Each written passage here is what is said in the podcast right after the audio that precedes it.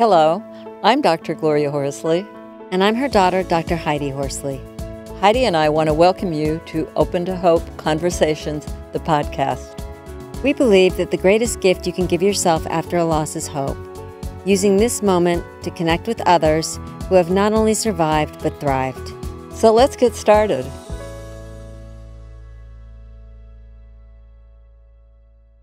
Welcome to the Open to Hope Show. I'm your host, Dr. Gloria Horsley, with my daughter and co host, Dr. Heidi Horsley. Well, Heidi, we're going to be talking about something I know that so many of our audience are wondering how to talk to their kids about a death when they've had a death in the family. And we're going to talk about using fiction to help your children talk about death. So we have a wonderful writer on today who went to Columbia, Heidi, and you're teaching in Columbia. So uh, that's a nice connection. Would you like to introduce her? Sure, I'd love to. So we're talking today with Jessica Vitalis. As you said, mom, she graduated from Columbia. She was in the School of Business, so she has her MBA. She was named a 2021 Canada Council of the Arts grant recipient, and she is the author of The Wolf's Curse and The Rabbit's Gift. Welcome to the show, Jessica. Thank you so much for having me.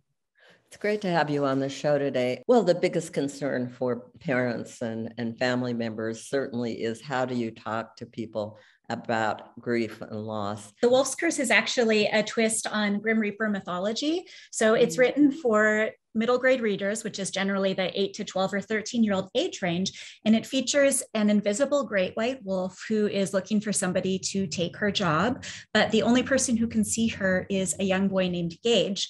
Now, Gauge has been cursed and he spent most of his life in hiding because the villagers think that he's a witch that they call a voyant.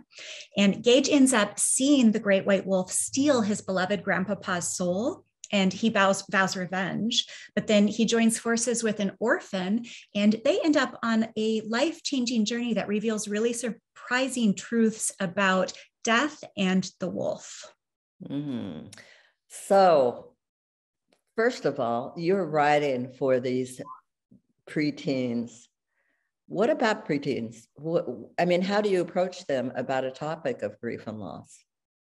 That's a great question. I think in our society, we have this sort of ideal that childhood should be this innocent time that's sort of free of the burdens of adulthood. Certainly, if they haven't already dealt with death, they will at some point in their life. So, the thing is, kids are really resilient.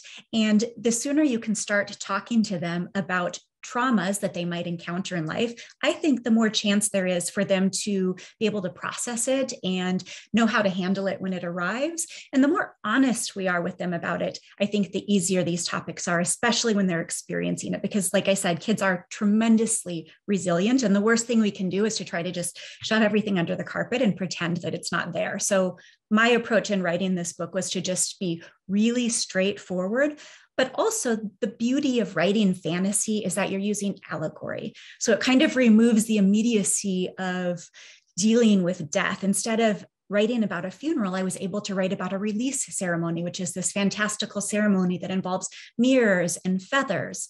So you start to be able to let kids have a little bit of fun almost dealing with really heavy topics. And that opens the door, I think, to conversations that really help with the hope and the healing that you're looking for. Mm-hmm. I know, uh, I think books are so important for children of any age on the grief and loss area, don't you, Heidi? You know, it stimulates a lot of conversation. Once I decided to write middle grade, my early losses helped me realize that children really needed books that handled death and tackled death really honestly and didn't sugarcoat it because my early losses were not handled very well by the adults in my life. And that gave me a feeling that death was something very, very frightening and something that I didn't understand. So, my goal in writing this book was to offer children a way to start wrapping their arms around something that's so big and so complicated. And I think um, the other goal that I had in writing this book is to find a way to do it in a way that sort of transcended culture and transcended religion and different spiritual beliefs so that you can talk to your kids using this literature, no matter what your particular culture and spiritual beliefs are. You can talk about what happens in the book. It's obviously fiction and fantasy, and you can talk about how that might be different or the same from your beliefs and help children start to have a more personal relationship with the process of death and afterlife and grief and healing.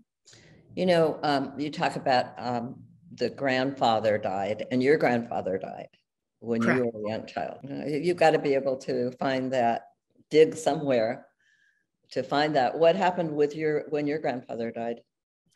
So when my grandfather died, I was flown down to the funeral. It was only I believe four, three and a half or four when it happened. And I didn't live in the same state as my grandfather. So he wasn't someone I knew really well. But my memories of him were being bounced on his knee and he would teach me to count to 10 in Spanish. And they were very happy memories of this vibrant, loving man who loved me and laughed.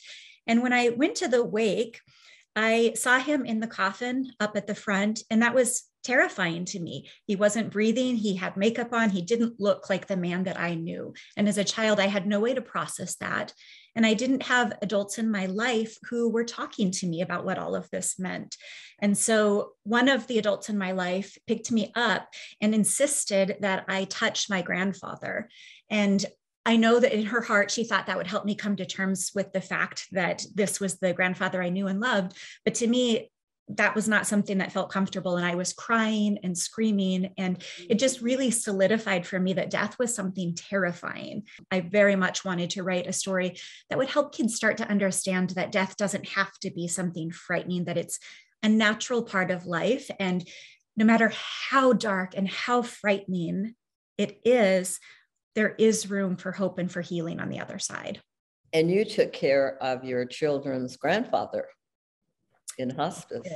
Yes, that was a much different experience. And I think that's what helped me arrive at this place of peace with the experience of death and the afterlife, because I had a completely different experience where I provided my father in law hospice care, and he was a beautiful soul who accepted the process of his illness. He, he died of cancer and passing with such tremendous grace and so much mm. courage. And it just allowed me to think through my previous notions about death and how to manage grief and what it all meant.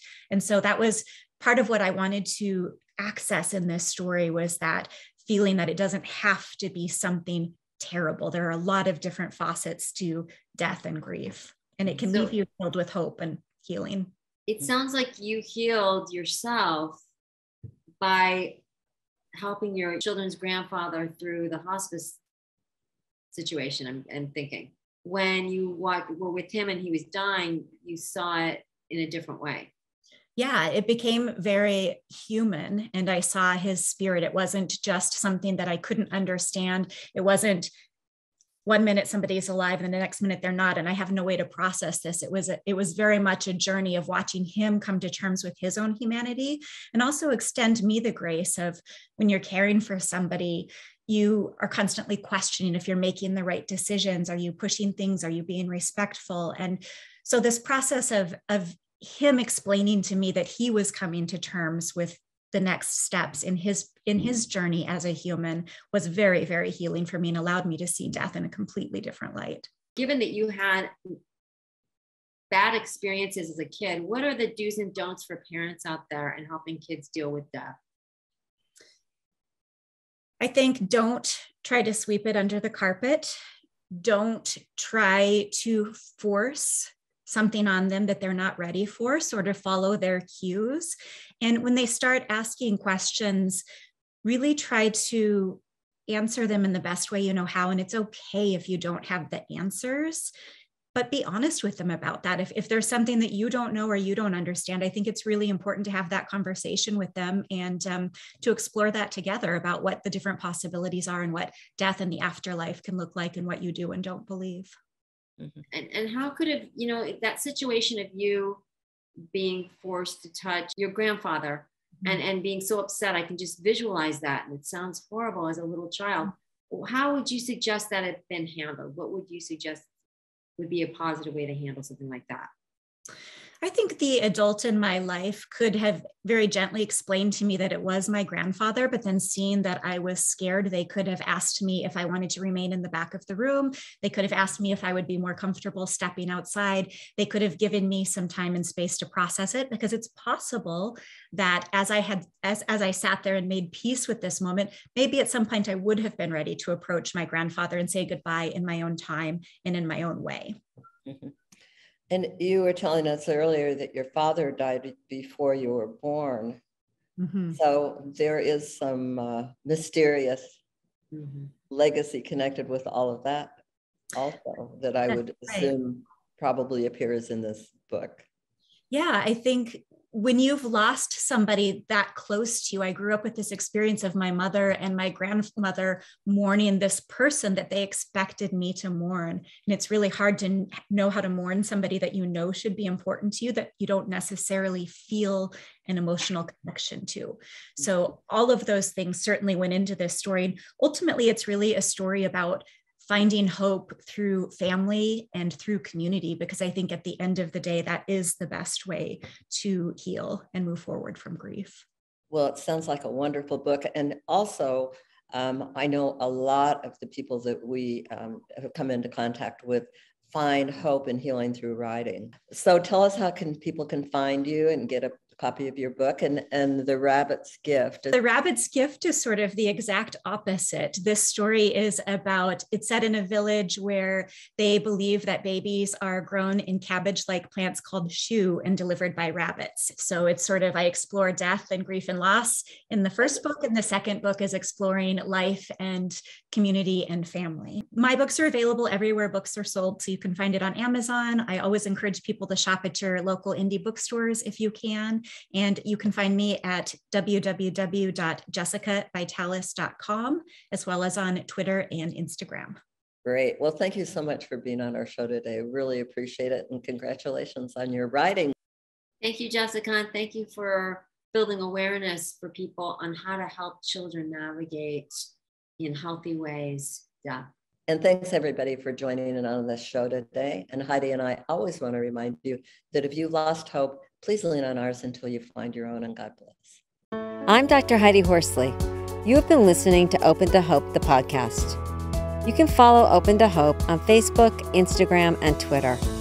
To learn more, visit us at opentohope.com and go to Apple Podcasts to subscribe. I'm Dr. Gloria Horsley. Join us again next week for another Open to Hope conversation, where we invite you to lean on our hope until you find your own.